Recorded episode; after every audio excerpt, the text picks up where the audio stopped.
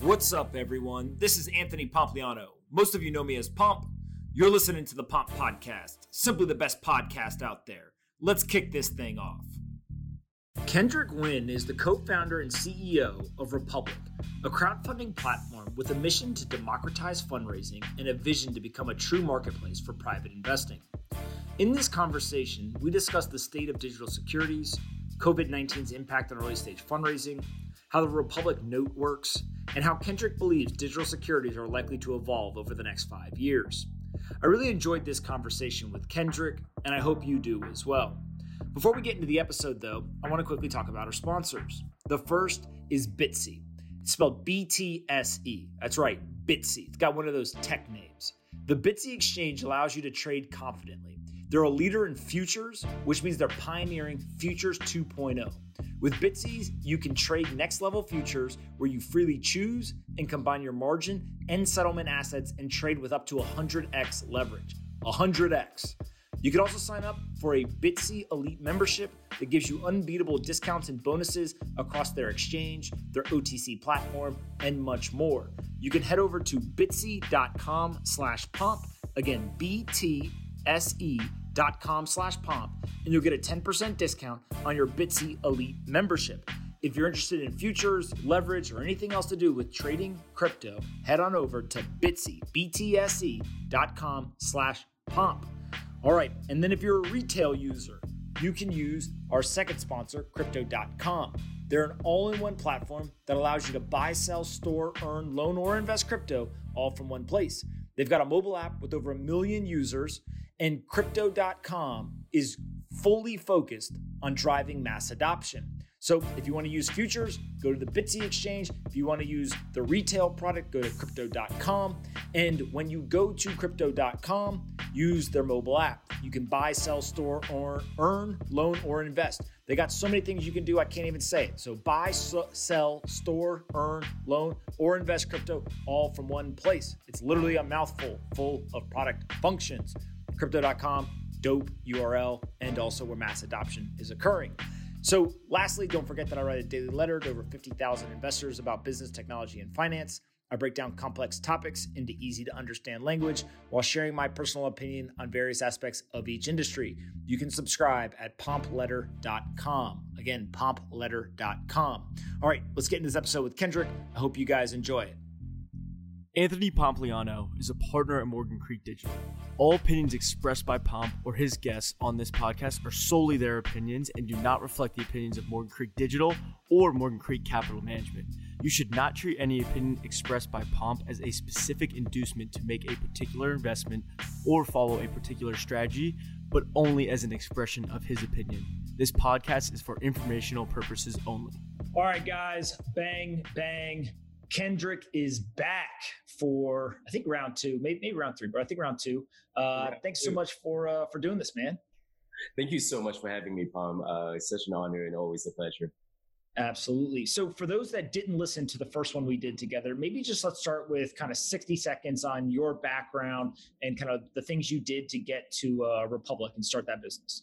Uh, yes, sir. Uh, started out as a securities lawyer. I was a AngelList general counsel uh, and launched Republic about four years ago. Uh, at first, nothing to do with blockchain. Uh, in 2017, helped uh, AngelList uh, to co-found CoinList, uh, set that up, uh, and CoinList is a phenomenal team. They didn't need me anymore, so I went back to to Republic. but we basically a investment platform, one of the largest by now, 700,000 community members, and investing in uh, from seed stage all the way to like pre-IPO, some of the projects, uh, crypto projects. Um, but you know, most of our deals still are in traditional equity. Got it. And and so one of the things that's really interesting, I think, about what you guys have done is, uh, and you really gave me kind of the crash course on um, these Regulation A plus type offerings versus other types of offerings. And so maybe give us a quick update, just what has gone on at Republic for the last kind of two years or so? How much of that is through Reg A plus versus maybe other types of uh, regulations where the fundraising is occurring? Uh, I'll start with an offering that we have right now is a combination of Reg D and Reg A, which is our own token for the Republic Note token. But why don't we just I give a very quick overview of all of these regulations uh, in a way that is, you know, uh, for, for mainstream consumption.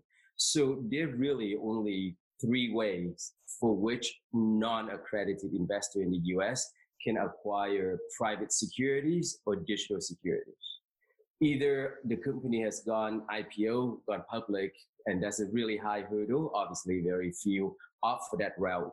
There's a regulation CF, stand for crowdfunding. Very easy, couple thousand dollars. Any project or company after two, three weeks uh, can go through a platform right like Republic and raise. But there's a cap uh, a million dollars right now, soon to be five million, meaning you cannot take more than a million dollars from non-accredited investors. Then there's Reg A, which is between Reg CF and going public. Costs about a couple hundred thousand dollars, probably about six months to prepare for. And then either a company or a project like Republic or Blockstack or Props can raise up to $50 million from non-accredited investors. And the, I, I say non-accredited investor loosely, but it essentially means anyone and everyone. You can be a student, you can be a, you know, Bill Gates, uh, and you can invest openly into the, the campaign. So how is relevant to uh, digital securities or token offerings in the US is that I do very much believe that the, the challenge, the roadblock for industry adoption up until now has been the lack of everyday folks participating. And there are a couple of reasons for that. One of which is that most people are not accredited, right? In the US, it's like 95% of everyone are not accredited. And so they have not been able to compliantly get in, which is why you see the industry more or less the same as it was two or three years ago. Got it. And so when you guys work with uh, companies that want to raise funds, uh, are they doing both or all three uh, Reg CF, Reg A plus, uh, and Reg D, or do you just work on the Reg D and Reg A plus side? The uh, the different exemptions, the different tools, got to be like case by case analysis on how they come to to apply, and that's why there isn't really anytime soon like a SaaS model that, hey, if you come to us, no human touch or advice is needed and boom, you launch. Uh, no, because it depends on, you know, what your customer base, you know, look like and, and, and how much money you're looking to raise. Uh, so very few projects would do all three of them. Either you do Reg D, which is what any company and token offering in, in recent years uh, have been doing, uh, and you add on the Reg CF or Reg A component for non-accredited. And interestingly enough, in the United States today, still there have only been two Reg A offerings for token offering, as far as I know, which is Blockstack and Props. Uh, and Republic is working on the, the third one. Got it. And, and, so when people are coming in to vet this, what's the type of information that they're getting today? And then what does that look like in terms of, you mentioned 700,000 kind of people on the platform. What does that look like in terms of capital raised so far? Yeah, if you go to Republic today, uh, you, you see the public arm of Republic, which is companies that we have onboarded under either Reg CF or Reg A, meaning anyone can see, even a student can invest as little as 10 or $20. Now, the, the information that each company posts goes through our standard process. So they kind of like the same. There's a video, there's a little bit of like a few bullet points on, on highlights, and then there's a link to their financials posted on an SEC website, which is very different than deals done privately. We do have a private arm deploying private capital under what is known as Reg. And that is similar to how the venture ecosystem works very opaque, not a whole lot of information, only for sophisticated investors that can look at a company and make their own assessment of whether or not this is a deal worth doing. And on that side, you only see a deal once we're done with it, unless you're invited as part of the network. And we've deployed capital into Carta, uh, SpaceX, Relativity, uh, you know, all of Robinhood most recently. So the, the, the profile of the projects are very different. One leaning later stage and the other one is on the earlier stage. Got it. And then maybe talk a little bit about uh, some of the projects themselves in terms of uh, what those companies do. You're, you're uh, for those that are just listening, uh, you're sitting and you have a Zoom background, and, and uh, the two posters. One of them says "Investing Crazy Ideas," uh, and the other says "Investing Crazy Visionaries." So maybe talk a little bit about what what are some of those things that you've seen come through on the platform and be successful.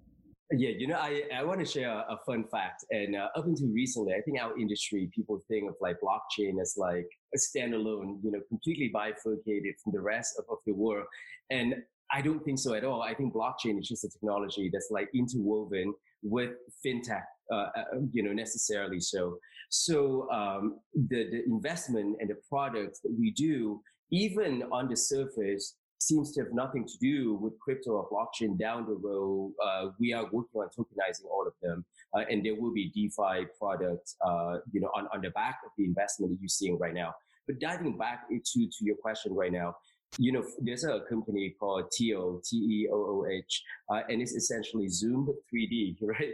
Uh, and they, while they were raising on Republic, they also closed a uh, investment from Spark Capital, which is a, you know, a, a top tier VC. But technologies that people understand, uh, because you're talking about mainstream uh, presentation, and people typically take less than two minutes to look at the deal page and make an investment. So it has to be technology that people generally understand. So we see a lot of deals in that framework. And I think Snowball Money is the deal that most recently closed, and that's a blockchain company, uh, but in a way that's very relatable. You know, work uh, obviously in, in finance. I think the the block stack, the the, the traditional uh, protocols probably won't get mainstream adoption just because uh, it's harder to understand. And so the adoption will come later. Whereas I think DeFi and, and tokenized securities uh, are things that will drive the industry forward quickly. Got it. And, and, then maybe talk a little bit about um, how much capital has been raised on the platform or kind of what the average deal size look like so people can understand that. Yes, uh, again, it's still uh, breaking down between the public platform and the private platform, but in the aggregate, we've done over 150 million dollars since inception. Much of that, which is over 125, came in the past 18 months, right? So it's just a snowballing effect uh, for for what is a nascent uh, industry. But this year, we do hope to close the year at over 200 million in in uh, uh, in total investment volume. That's awesome. Congratulations on that. Um, there's a lot of people who say, hey, digital securities, uh, I've heard this narrative before, right? I, I thought that this was going to be a massive thing in 2018, 2019. Um, it doesn't feel like uh, it kind of accomplished what I thought it was going to accomplish. Not saying that it won't in the future, but just it kind of didn't happen as fast as I thought it would.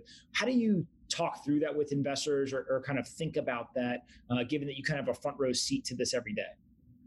Uh, it's a great question, Pomp, and I have been getting that question, uh, you know, a few times in, in talking to institutional investors as we were looking to fundraise about six months ago.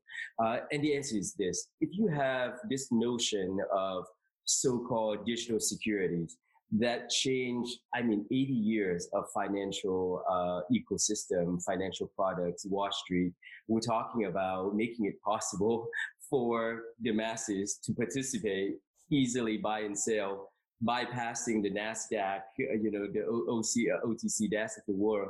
Naturally, it will take a little bit of time. Everyone thought that like, hey, back in 2017, I certainly thought that by 2020, uh, the world of, of, of uh, finance would be much more decentralized and blockchain would have played uh, a, a bigger role. And I was wrong. I was definitely a little bit too early for a number of reasons. One is that technically the, the, the functionalities, the feature sets that would enable this didn't quite exist back then. That is, how do you conduct know your customer, anti-money laundering? How do you verify accreditation? How do you block jurisdiction uh, barriers? You have to do all of these things to be in the good grace of the SEC and FINRA and all of these regulators. So when it comes to, to digital securities, you do have to account for government and regulations and that whole compliance framework. The technology did not have adequate features to make that possible or feasible. Now, as of like the end of last year and earlier this year, everything is there. Even the, the, the legal and business framework, we had it back then, but no one has gone through it. Back in 2017, there had never been a Reg A involving digital securities. The SEC finally slowly went through that process. So there were a few missing components for the industry that, that necessarily prevented adoption uh, technically and legally. And then there hasn't been, I think, a major asset that people look at it. Your your doctor who's retired now in Milwaukee didn't know very much about blockchain can look at the asset uh, and say that, huh, I get it. This is relatable. We haven't seen anything like that. We've seen real estate properties, you know, some like class B property somewhere uh, being tokenized and available to accredited investors only. How can you have active trading, active market and adoption with that kind of uh, nascent uh. Uh, that said, though, now I do very much believe that over the next 12 months, you're going to see a renaissance of sort when it comes to STO and digital securities. And so, when you think about that, uh, what what type of asset do you think could be kind of the, the, the breaking of the dam in demand? Like like what type of asset would that take? A little selfishly and self promotional, but uh, I obviously think that the Republic Note token um, which we we launched the public sale a few days ago, and glad to uh, share that uh, the, the soft cap that we put was oversubscribed within just a couple of days. Uh, but we have a very large community, and our token, I should uh, describe it a little bit, is a profit sharing token. Uh, that is, when a company on Republic sees an exit, we realize some proceeds and we pay that proceeds out to the token holders proportional to the token that they have. So if uh, someone buys a Republic token and Robinhood or SpaceX goes public in two years, uh, there's going to be a very small amount, but an amount being paid out to, to the token holders. That is relatable, meaning people can look at it and say, here's a, a regulated business with clear revenue with over 150 million dollars have been invested and they have upside in these deals.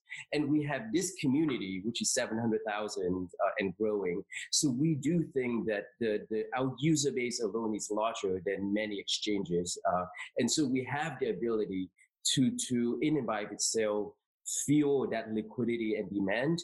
But we are just you know basically the first of many to come. Our goal is to identify major movies, sport leagues, studios, real estate portfolio, help them tokenize and make it available to, to the masses. Um, but yes, I mean, the, the, the use case for tokenization, uh, I think are just countless. Uh, and uh, the concern is once the floodgate has been opened and people see the value in it, how can the system accommodate, you know, let's say all at once uh, 20 different very large enterprises wanting to tokenize, but that's a good problem to have. For sure. And maybe explain a little bit more about uh, the Republic Note token, because I, I, saw a couple of announcements uh, online. But my understanding is uh, an investor can come in, they buy the token, all of that money gets pooled together. It gets invested into deals that go through the Republic platform. And then as uh, there's profits, it gets distributed back on a pro rata basis to investors, or am I misunderstanding that? Yes, no, no. I, the, the, there's no reinvestment in this one sense. Uh, think of uh, the, the, easiest way of looking at it is this. If I may use an analogy, uh, you know, back in 1996, uh, if Amazon were to say that, hey, we're going to issue pre-minted fixed 800 million token and then we're going to put 25% of our revenue from there on. Whenever 25% revenue is generated, they're going to make a distribution out to these tokens on an evergreen basis. At the time, probably was a modest uh, distribution. Uh, but obviously, fast forward 20 years, each of those tokens would be, I don't even know how many hundreds of thousands of dollars in, in value. The same concept here, which is we pre-mint a fixed pool of token and then on a perpetual basis, we will make distribution of profits back to the token holders. What are those profits? Well, we have an upside. We, every company that raises on Republic, we have an upside potential. Whenever a company sees an exit, that upside potential is realized in cash. That cash is payback through a stream, an issuer, and going back to the token holders. So uh, the, the, uh, one way of another way of looking at it is that when we started out with this project and we're I think we were Binance's first portfolio company, we had done only about 15 raises and we've raised less than $6 million. Uh, and even at the time, Binance was like, there's a potential for this. What the pool of future profit and asset over a year and a half, two years, now it's over 150 millions in total amount raised. And the pool of asset is probably worth at least 20 times what it was in 2018. So if we continue for two more years, it's just increasingly amplifying an evergreen basis. Yeah, that, that, that's awesome. And what's really interesting about this is uh, the profit share uh, is basically the profit of all of the successful companies that go through the Republic platform, right? Because if they're unsuccessful, there will be no profits. But when they're they are successful, it's a way to kind of almost index your exposure to to a bunch of different companies. It seems like. Correct. Uh, so the the uh, the unusual attribute of that, and you know, you being one of the most prolific and known venture capitalists in the space, as well as you know, generally speaking, we all know that if you just invest, even if you um, were to just invest in one or two or three deals and no more, I mean, there's a high high risk of you seeing very little of that money back, right? So the, the name of the game is obviously a number game, even among the very best venture capitalists.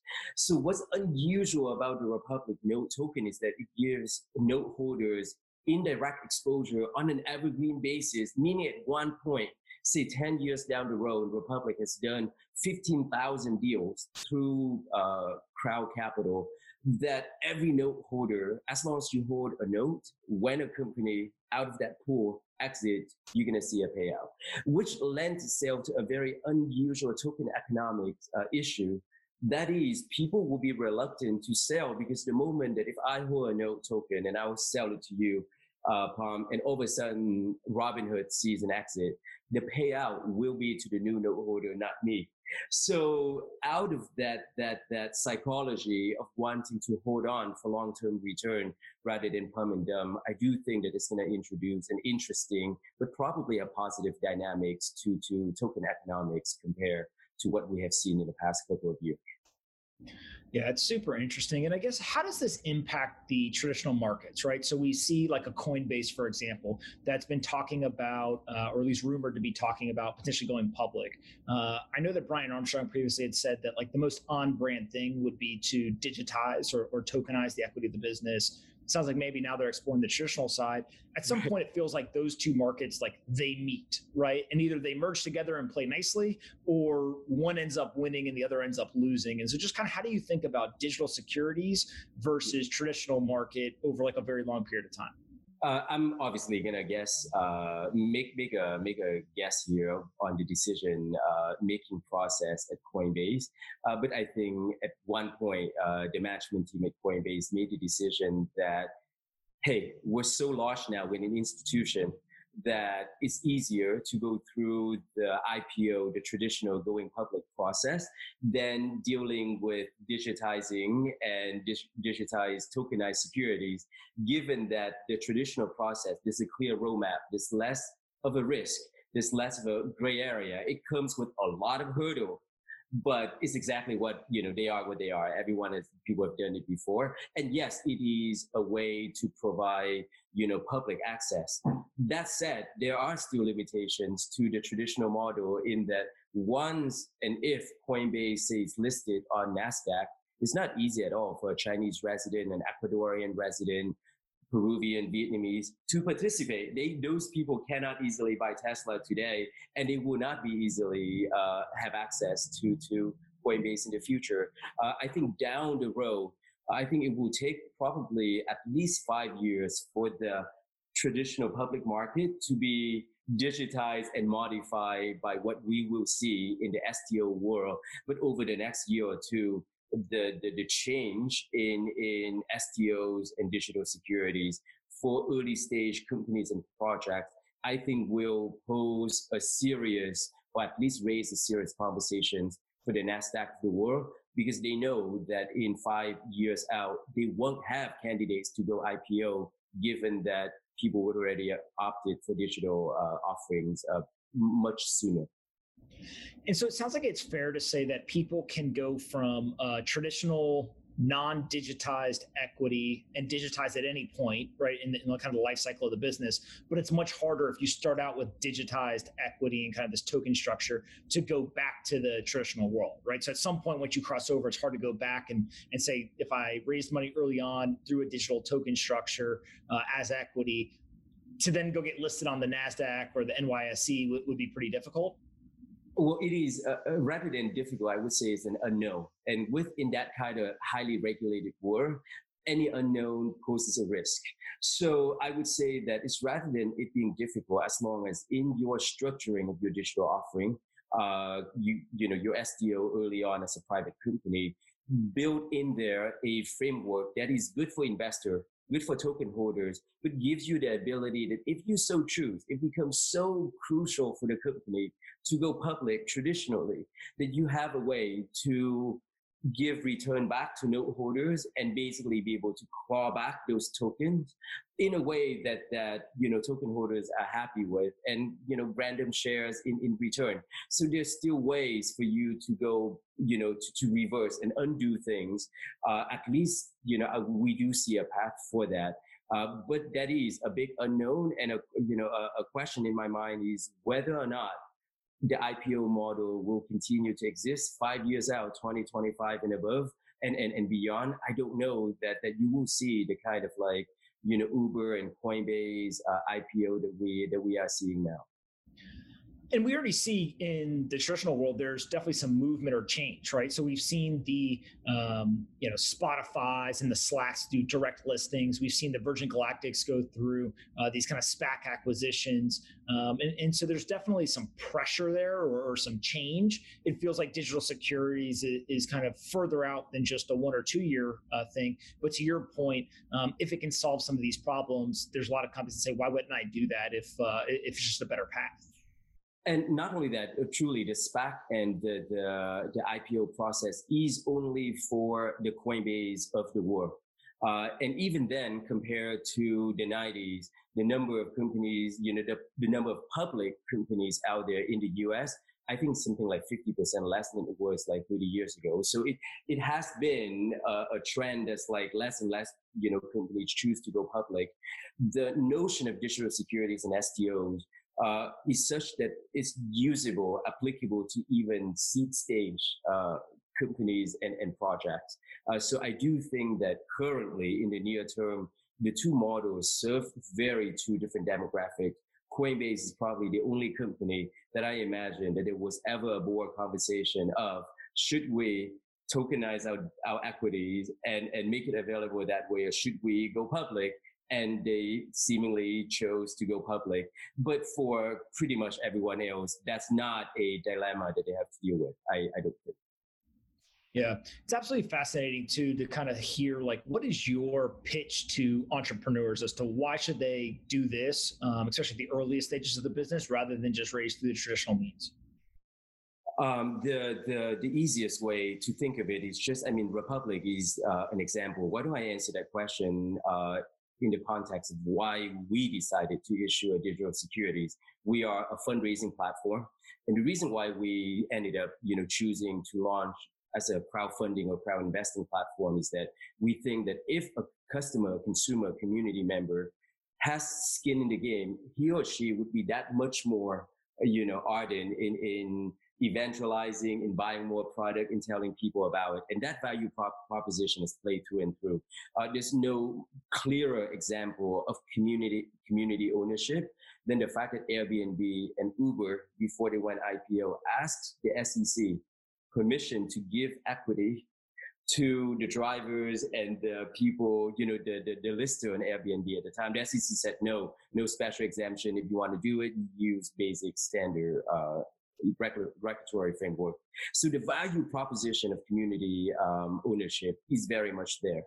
In our case, there are two routes. One is that we can run another crowdfunding campaign for Republic ourselves and bring in 10,000 of our community members, each of whom hold a PDF or a SAFE or prefer share in Republic.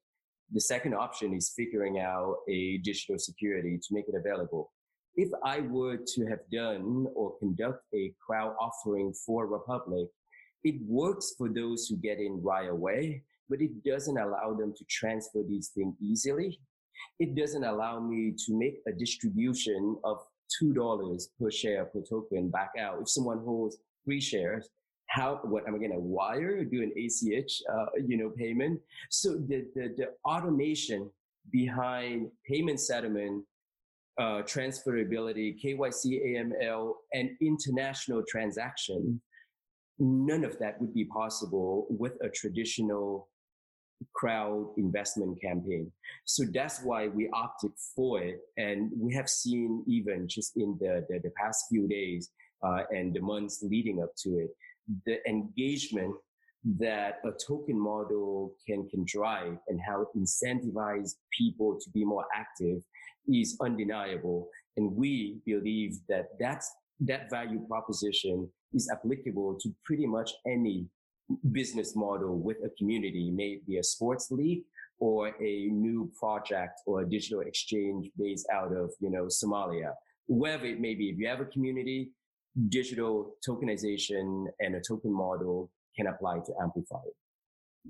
Yeah, it, it's really interesting, I guess, too, because um, what you guys have seen is you've basically brought this to some of the most innovative types of companies in the world, right? We, we know that uh, unaccredited investors have a very hard time investing in startups, right, and technology companies. Uh, it's very much of an insider's game, um, and so it feels like this is one way to kind of break down some of those walls or democratize access to some degree. How have uh, entrepreneurs responded to the fact that uh, now they've got a whole bunch of uh, equity holders or, or, kind of new partners, and, and those people may have access to certain types of information that's considered sensitive or confidential? How does that play into this? That that's a great question, and uh, I want to clarify one thing: is that the note holders have indirect access to these companies, but we only provide information that is public information. We would never provide information that the company hasn't released publicly for a couple of reasons. Deference to them is one thing. They also may be inaccurate. If I hear that the company might have done something and I saying that, oh, geez, company X is about to get acquired and turns out that they didn't or aren't, that's going to be a major problem. So we only provide, you know, thorough but public information only. The at the level of a crowd investing or crowdfunding campaign for a company like Republic to take on a thousand new investors we have to go through a pretty creative legal process to make sure that that's manageable. But one example at how manageable that is is the fact that Republic now, through the Republic note sale, now have more than 6,000 new uh, investors coming in and counting. So if we can make it manageable, you can trust that that that we you know make available that same process to the companies going out on our platform. But it's a little bit too uh, boring and archaic of a legal uh, deep dive uh, on on how exactly that is achieved. I'm more than happy to go in though if anyone uh, is curious. And obviously all of this has occurred during a global pandemic that has led to a recession but is seeing stock prices explode and we just live in this like really weird complex uh, kind of uncertain time. How have you seen covid-19 and all of the the kind of impact of that affect fundraising for companies or even companies wanting to go and, and use the platform? First i want to share that even fundraising during the pandemic i'm sure is not as challenging uh, as planning for a wedding during a pandemic. And so, on that note, just want to say congratulations again. Um, the, uh, the the past six months has been obviously an, uns- an, a surreal time for all of us. Uh, I do think that companies looking to raise from venture of raising venture capital or traditional institutional capital have been uh, going through a, a, hard time meaning the public stock market has been performing better than anyone had expected, perhaps irrationally so. Uh, but that doesn't mean that that institutional investors looking at private capital haven't slowed down a lot.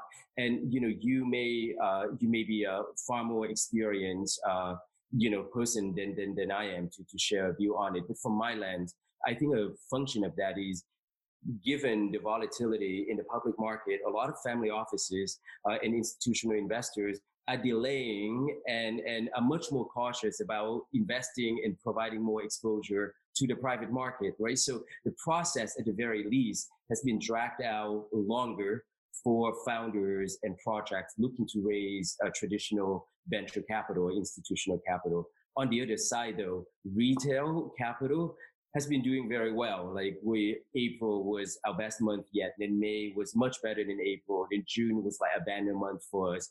And it, it's the same for other players in the market. It's not a story that's unique to Republic. There's one clear solution. There's one clear answer. One is that people have a lot more time now. So the value of like private investing and quite frankly of blockchain uh, as a technology in general most people up until now have too little attention span, like nine seconds online. Like they, by the time you finish saying equity crowdfunding or, you know, SAFT, you know, simple agreement for future tokens, people lost interest. Now they're stuck at home. So they're like, we're, you know, between webinars and podcasts and newsletter and all of these things that they have more uh, attention to follow.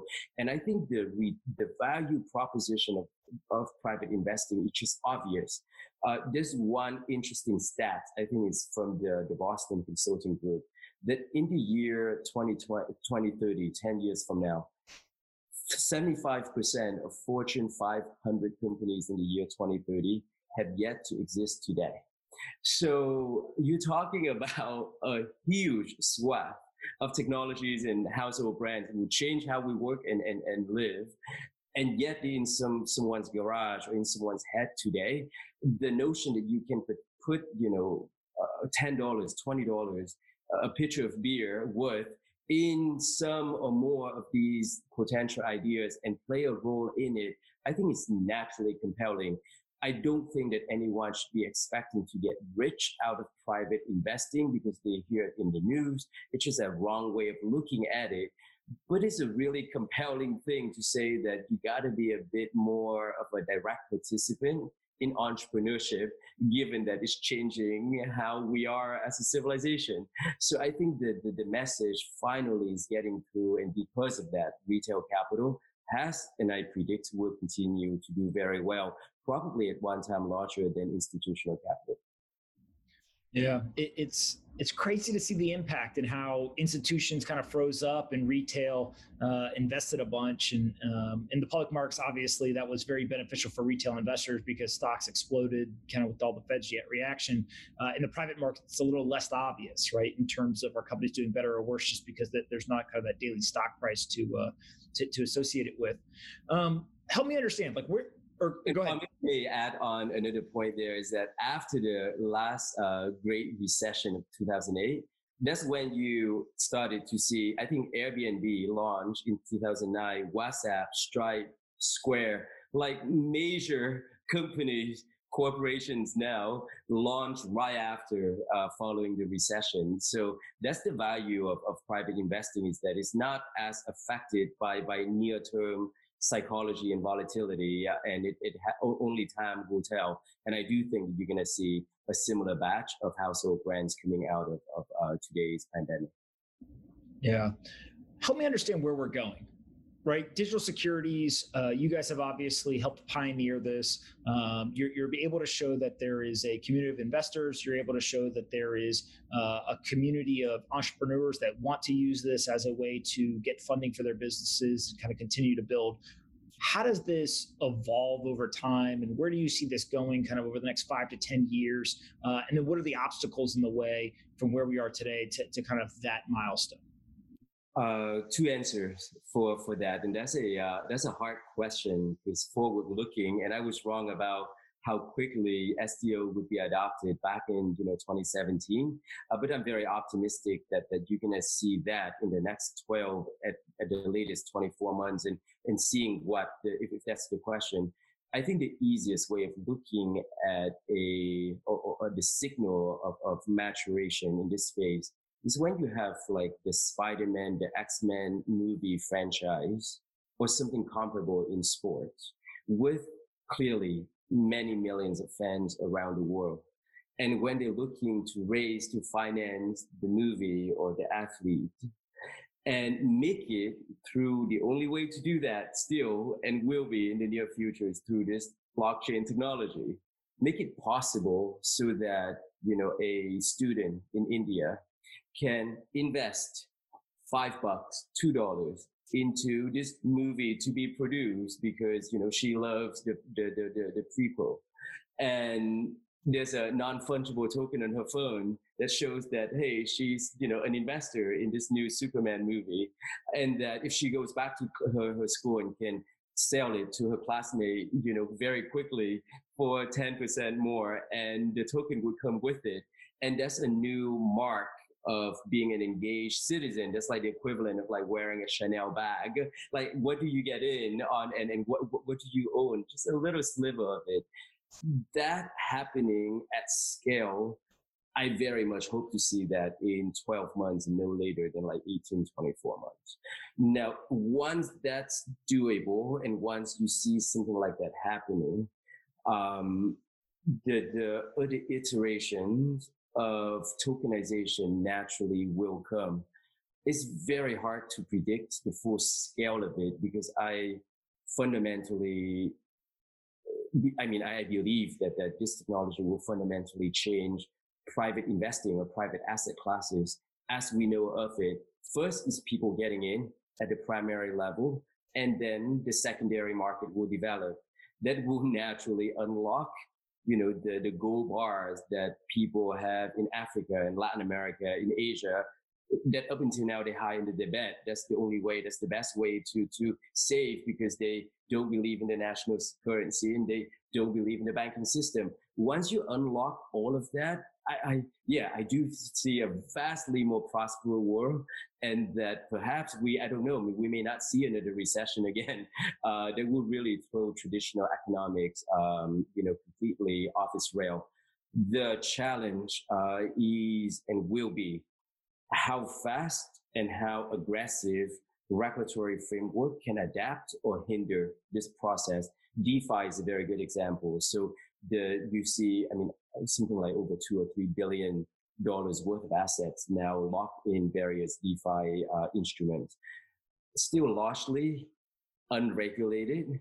And so people take these various positions on whether or not it's even regulatable, given that it's a direct transaction between, you know, two parties uh, that said, you know, you have yield in double digits. I think some instrument yield over 100%, you know, annually. There's bound to be, you know, fraud and harms and all of these things. So the SEC and FINRA and their equivalents in various countries, uh, I think will come in and will, will operate, will collaborate and will hinder.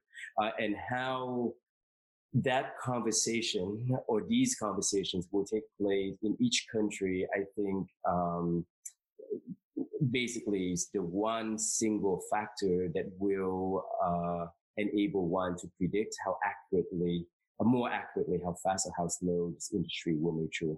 Uh, but that's something that's why, you know, I very much believe in the conversation with the legislator and regulators rather than ignoring uh, and pretending that they, they're not there. Absolutely. And then maybe talk a little bit about the international nature here, right? And kind of how this opens up accessibility. You hinted at it a little bit with the DeFi stuff, but maybe just touch on that. The in, in the case of uh, finance, uh, it's a uh, straight up, up up until now, it's not a globalized world. It is a national world. That's why Tesla, if you're in Vietnam or Ecuador, you can't really buy a public share of Tesla. It's crazy, but you cannot. Uh, and so these, you know, territorial or national borders a function of it is that up until now, these governments are unable to stop, you know, the, the, the cross-border transactions. And so over time, with so much activities going, uh, going on, that they have to find a way to legitimize it. And so a function of it is driven by technology and a function of it is going to be driven straight up by conversation and that in smaller countries, seeing how this technology can improve lives of people in their country, allowing them to invest in things that are not organically available locally, but available, you know, on a global scale. That I do think that that these borders uh, line will get blurrier and blurrier over time when it comes to finance and particularly, you know, private investing, which is what DeFi is by by definition, just truly decentralized. Yeah. What's next for you? What, what, what do you think at uh, Republic in terms of uh, what are the things you guys are focused on over the next kind of six to 12 months? Yes, uh, after we're done with our public sale, and we, uh, even though we oversubscribed now, we're gonna, I think, open a small allocation just to make our community happy. Uh, and after that, is focusing on a few more things, which is, uh, you know, qualifying our Reg A application to make sure that we formalize the process of getting non-accredited investor in. After that, it's really around community engagement the whole process of making sure that we provide information for, for the, the note holders. But beyond that, uh, I would say the next 12 months is using the framework that we applied, that we created and now apply for the note token for other businesses. We're already working with a few. So you hope to, you know, we hope you will see more uh, digital securities issued by major enterprises with very clear value propositions and a massive community, you know, issuing tokens to those communities in the same way the Republic is doing to our own community. And so the, my, my interest and effort, I think focus squarely, probably hundred percent just on the notion of making tokenization, uh, you know, hopefully mainstream at last. Uh, still a little bit of way to go, but uh, we think it's there. I love it, man. You, uh, you, continue to push the pace of innovation, so it's uh, it's impressive to watch. Um, I've been uh, super excited about what you guys are doing, and uh, obviously the Republic Note token I think will, uh, will, will go down as many people will say, "Hey, that was a pretty good idea," and uh, they will end up copying that that type of mechanism. So congratulations on all the success. Where can we send people to learn more about you or Republic? First of all, thank you so much, Pomp. Coming from you, it really, you know, means the world. You've seen everything in this space and, and, uh, advice and guidance over the years have been uh, so crucial for us. Uh, yeah, we're at republic.co, not com, .co slash note, N-O-T, uh, pretty much the entire uh, white paper and all relevant information uh, can be found on that site. Uh, and I do want to clarify that as all things related to private investing, high risk, don't invest money that you you know that you don't expect or can't afford to lose in its entirety. Uh, and if you do invest in something new, like invest a very small amount, like think of it as like having fun with it, and make sure that you read everything uh, that that that is available uh, to to make that uh, informed decision. But uh, I hope you uh, jump in and have some fun. Absolutely. So republic.co slash note please, guys, go check it out if you think it's something that, uh, that you may be interested in. Uh, and then Kendrick, thank you so much for doing this, man. I'm, uh, I'm super excited and uh, I'm glad that we got caught up in terms of just where digital securities are today. And uh, hopefully the uh, the path that you laid out moving forward, not only one kind of occurs, but happens even faster than you think it will, which would which would be fantastic for for innovation in the finance industry. So fingers crossed, and I'm cheering you guys on. Thank you so much, sir.